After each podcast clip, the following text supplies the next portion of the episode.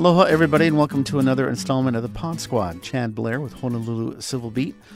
And today, uh, in recognition that May is Mental Health Month, we're talking about mental health. And to do that, an old friend of mine and colleague, Beth Ann Kozlovich, is joining us. She is the Senior Development Officer at Kahi Mohala, and she's here to talk mental health. Hello, Beth Ann. Hello there, Chad. Uh, we'll share a little bit right now, just to get it full disclosure. Uh, you were with Hawaii Public Radio for many years, and we were media partners, and, and uh, we've shared many a microphone, but it, it's been a while. We have, and it's been a while, and, and frankly, too long. And I'm glad for the opportunity now to reconnect with you with a microphone between us and also talk about something that is truly near and dear to my heart and, and why I changed my life. Good. We, we will get right to that. For those out there in Podland who do not know what Kahi Mohala is, tell us what it is, please. I sure will. Actually, the formal name is Sutter Health Kahi Mohala because it's an affiliate of Sutter Health, which is a group from California, but it's the only facility in Hawaii, and it is the only freestanding psychiatric hospital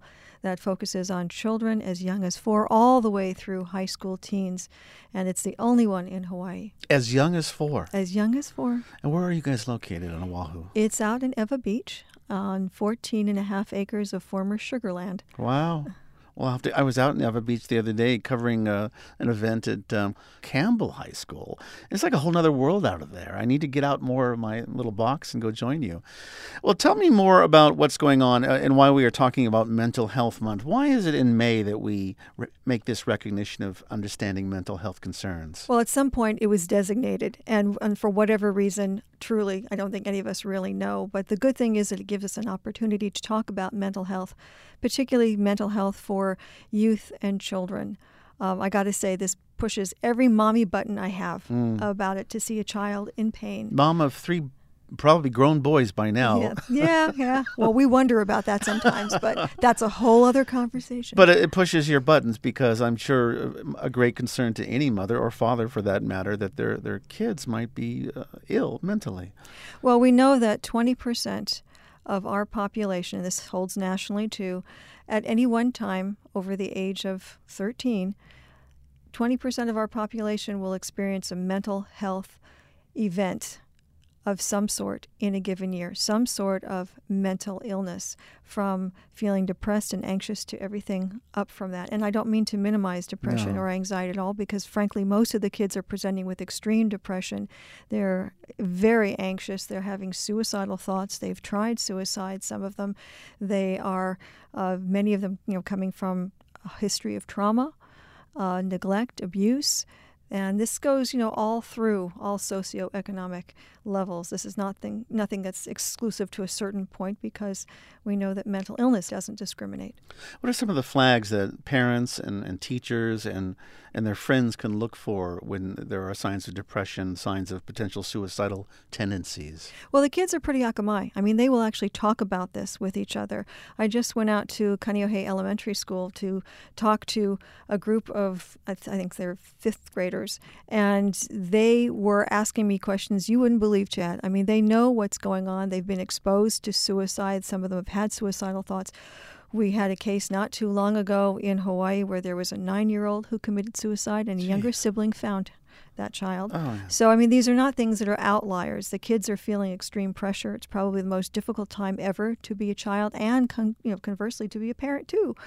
But they're having so many issues that they they just need some help with. And because their minds are developing and they don't have the ability to see time and understand consequences as well as an adult does. I mean, brain research tells us that we really don't become fully adult until sometime in the middle 20s. Wow. Well, what does that mean for a nine year old or a 15 year old who has been bullied, who may be questioning who and what he or she may be all about, who feels that their gifts and talents aren't going to be uh, you know, welcomed by, by the world, who feels that maybe their experiences are not going to be welcome in the world, that there's not a place for them? What matters then if they were to do self harm or to kill themselves. Uh, Kahi Mohala, a nonprofit, I'm, I'm yes. assuming. And Kahi Mohala op- is a nonprofit. Open hospital. to anyone that wants to uh, bring their uh, kids in uh, for help. As long as we have space, because it has three distinctly different points to it. There is the acute, which is when something is happening, a child is presenting right now, and, and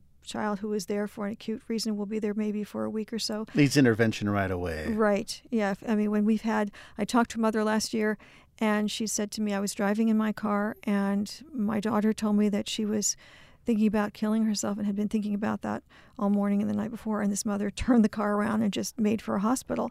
And, you know, bless her for doing that because she might have saved her child's life. So there's acute, there's residential. If a child is with us or a teen for any length of time, it usually hovers around a couple of months that the child is there or a teen is there. So and there are there are uh, rooms, beds, uh, a cafeteria. I'm guessing. Uh, yeah. It's a fully equipped. And you can go online and take a look at it. Um, it's a it's a really beautiful campus. It was engineered with the whole idea of of health and healing. There's a beautiful ropes course, and ROPE stands for Reality Oriented Physical Experiential Services that's Challenge quite, Course. That's, that's why we just called ropes. That's quite an acronym. And if you look at it from the top, it looks like it's uh, an outrigger canoe, but it's 31 feet above the ground. It's for the, the teens and you know the older kids and it helps to teach them a lot of, of self reliance and also reliance on other people to trust, to deal with goal setting, communication, all kinds of things. It's it's all part of recreational therapy. Okay, uh, an acute uh, area, residential, and there's a third component as well. There is. That's that's the partial hospitalization program, which is a day program. So we will pick the adolescent up in the morning and bring them back at night, and it makes that bridge back into life. But that's only for Oahu, I see. obviously. You mentioned bullying. How much are you seeing incidences of cyberbullying? a ton. I mean, you you know we've had these conversations before. That I mean, it seems to be on the rise. Yeah, yes. and yeah. the president's wife, Melania yeah. Trump, has dedicated uh, her work in the administration to trying to combat that. We're not going to go politics on this conversation, but it's a very real a situation where people are being bullied to the point of suicide uh, because we have the internet, because we have social media. That's right. You know how it is that if a child were to be bullied on the playground in days of yore, that child would come home, close the door, and maybe would have some peace and sanctity within a room. But that doesn't happen anymore because the internet and the ability to access it is 24 7. And kids are worried. I mean, there are kids who get up every single morning and they check what's happening on their Facebook page. They're checking what's happening, well, not even Facebook because that's so passe for them, but, you know, they're checking. They've moved on to Instagram and to other platforms. Exactly. And so whether it's Snap or whether it's, you know, Instagram or whatever it may be, they're checking to see what their friends are saying. Did they get enough people paying attention to them? What are they saying? How are they saying it? And they use that as a gauge in many cases to, to let themselves, you know, to, or to regulate how they feel about themselves. It's very much outside to in. And, you know, frankly, it would be really great if parents were better clued in because, in many cases, when something does happen, that's the first indication to a parent that there has been something going on for a while. And the kids will often say, and I hear this from our medical director, that the kids will say that they have been having these issues for quite a while, and not just a couple of months or so, but it's been going on for long time. Are there times when you're seeing these, uh, I guess you would call it um, admissions uh, to uh, Kahi Mohala, where they peak, where they surge, times of the year where yes. they're more pronounced than others? Yes, we're dealing with one right now, right actually. Now in, in May because school is ending. Ah. And although school brings its own, you know, traumas, we just talked about bullying, etc., uh, it still offers a rhythm and a regulation to a day where a child or a teen is going to be seeing friends and engaging in a certain way. And that's something that keeps them going. And then when school ends and suddenly they're disconnected in many ways from that, then these thoughts, this you know, suicidal ideation is starting to peak. And, and according to our medical director, that's very much what we're seeing, you know, right right okay. now. And so parents need to be very clued into this because if they see that their child is withdrawing, that their personality has changed, they're no longer enthused about the things that used to really give them great pleasure. They're not as communicative. They're squirreling away in their room. I mean, all kinds of things where they're just simply withdrawing, maybe and loss of appetite, all kinds of things. And there are lots of lists that you can find. What about um, substance abuse? That. How how prominent does that factor into this? pretty prominently in, in many cases, not all, but many cases, because if a kid feels that something is wrong and they're trying to hide it, and self-medicate and or do something that makes them understand that something's going on like if they're cutting or if they're purging uh, then that keeps it somewhat within their own control. It's not something that's maybe as visible to other people. Their friends will probably know what's going on but mom and dad and grandma grandpa auntie uncle whoever is responsible for this child may, may simply not see it. Uh, cutting, you mean really just cutting yourself, Uh-huh. taking a, A razor blade and razor- cutting yourself. And cutting yourself. And by purging, are we talking about eating disorders? Yep. Okay. Yep.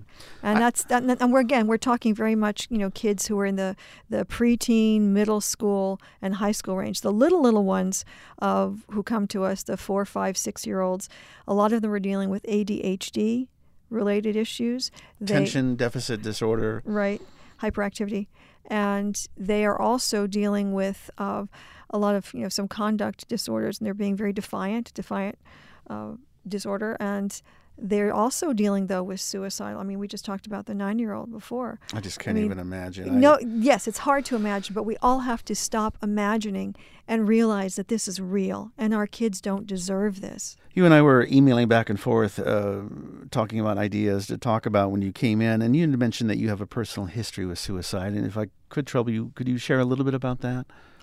For you, I would. Um, most people don't know this, and I don't like to talk about it a lot. But when my father was a very little boy, when he was a preschooler, his mother committed suicide Your- at age 29. Your grandmother. My grandmother obviously never knew her because my father was a baby and a little tiny child, uh, but that colored him, his his outlook in his entire life, and that was just you know one incident for me that let me know that things are not always right. And we didn't find out about my grandmother having committed suicide until my father was about, oh, 45 or 50.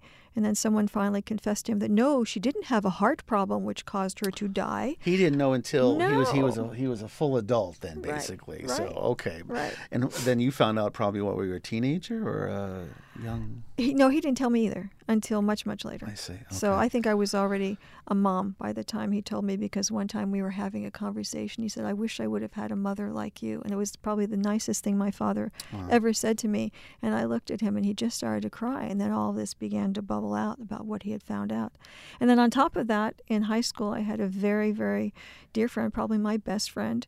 And he had told my mother that he uh, just couldn't cope with life and was going to commit suicide. And we spent many hours talking and seemed like things got better. But shortly after college, uh, he in fact did commit suicide. You know, I just, as long as we're sharing on this very serious topic, I just found out uh, two weeks ago someone that I had gone to high school and college with and who was very, very close and who I still kept in touch with over the years just uh, took his own life in his in his 50s. And it just, uh, it's a terrible thing to think about. One other question, if I just may ask, did I get this right that human trafficking is also something that you're seeing? I think I saw this on the website for Kahe, Kahi Mohala. Yes, I mean, we know that some of the kids have been trafficked, that they are dealing with trauma. A lot of them come with this background too. I mean, uh, sex work is that what human trafficking is that the way? Am I yes, and describing it, yes, and it can be generational too. I mean, whether a kid is you know pimped out by a family member or is being abused by a family member, and then you know sort of brought into it. I mean, there's a lot of that, as you know. Yeah. And when the you know, the kids present, they can have that in their backgrounds too. These are kids again who have been neglect, neglected, abused, uh, not well shepherded in some ways. Not all. I'm not saying all the kids come with that, but this is a very big component of it. going to try and end on a more upbeat note. I don't know if that's possible, but um, many people in our community know you and they know your voice. You were on uh, Hawaii Public Radio for many years, of course, a member of the Pledge Drive, but you also had your own town square. And do you miss radio? It's been a couple of years now. Well, actually, it'll be two years this coming August, and I miss talking to everybody on radio every day. I miss that that interplay in with you and, Yeah. and other people too. But I also know that in all the time that I was a journalist and trying to elevate this conversation, because this is not a new thing for me, in watching what's been happening with our youth and our kids and seeing it worsen, not get better. And so when this position was created and knowing that Kahi existed, but that it really needed some shepherding, it seemed to be a calling that I couldn't ignore. It seems like you are exactly where you're supposed to be. Well, I, I hope that that is true. I'm certainly working for that to be, to see these beautiful faces and to think that these kids don't think that there's a place for them in the world uh, is really hurtful. And I just can't understand how anybody can see that these children and think that, well, you know, poor kids and next, that we really need to do something and we're in this little bitty state and who knows where brilliance comes from, you know, and one of those kids might just be someone who has something developing in his or her brain an idea that we might greatly need. And I don't mean to make this an, into an economic issue, but also, you know, we have a very real need for a healthy workforce. And this is part of having a healthy workforce. It's not just what you eat, but it's what you put in your brain. Yeah. We don't bifurcate people. We don't say, here's your physical side and here's your mental, psychological side. We are whole human beings. And we talk about whole child development, but in a lot of ways, we don't really understand that and put it into practice when it comes to looking after children and teen teens and, and their mental health. Okay, Beth Ann Kozlovich, uh, Senior Development Officer at Kahi Mohala Sutter Home? Sutter Health. Sutter Health, Kahi Mohala. Uh, that helps kids from age four uh, to high school with mental health issues. You can find them online. And uh, you can find us online as well at civilbeat.org. Follow us on Twitter and Facebook. Uh, Beth Ann, good to be sharing a microphone with you again. Anytime. Thank you, Chad. Thank you, and take care, everyone. Take care of your brain. Bye bye.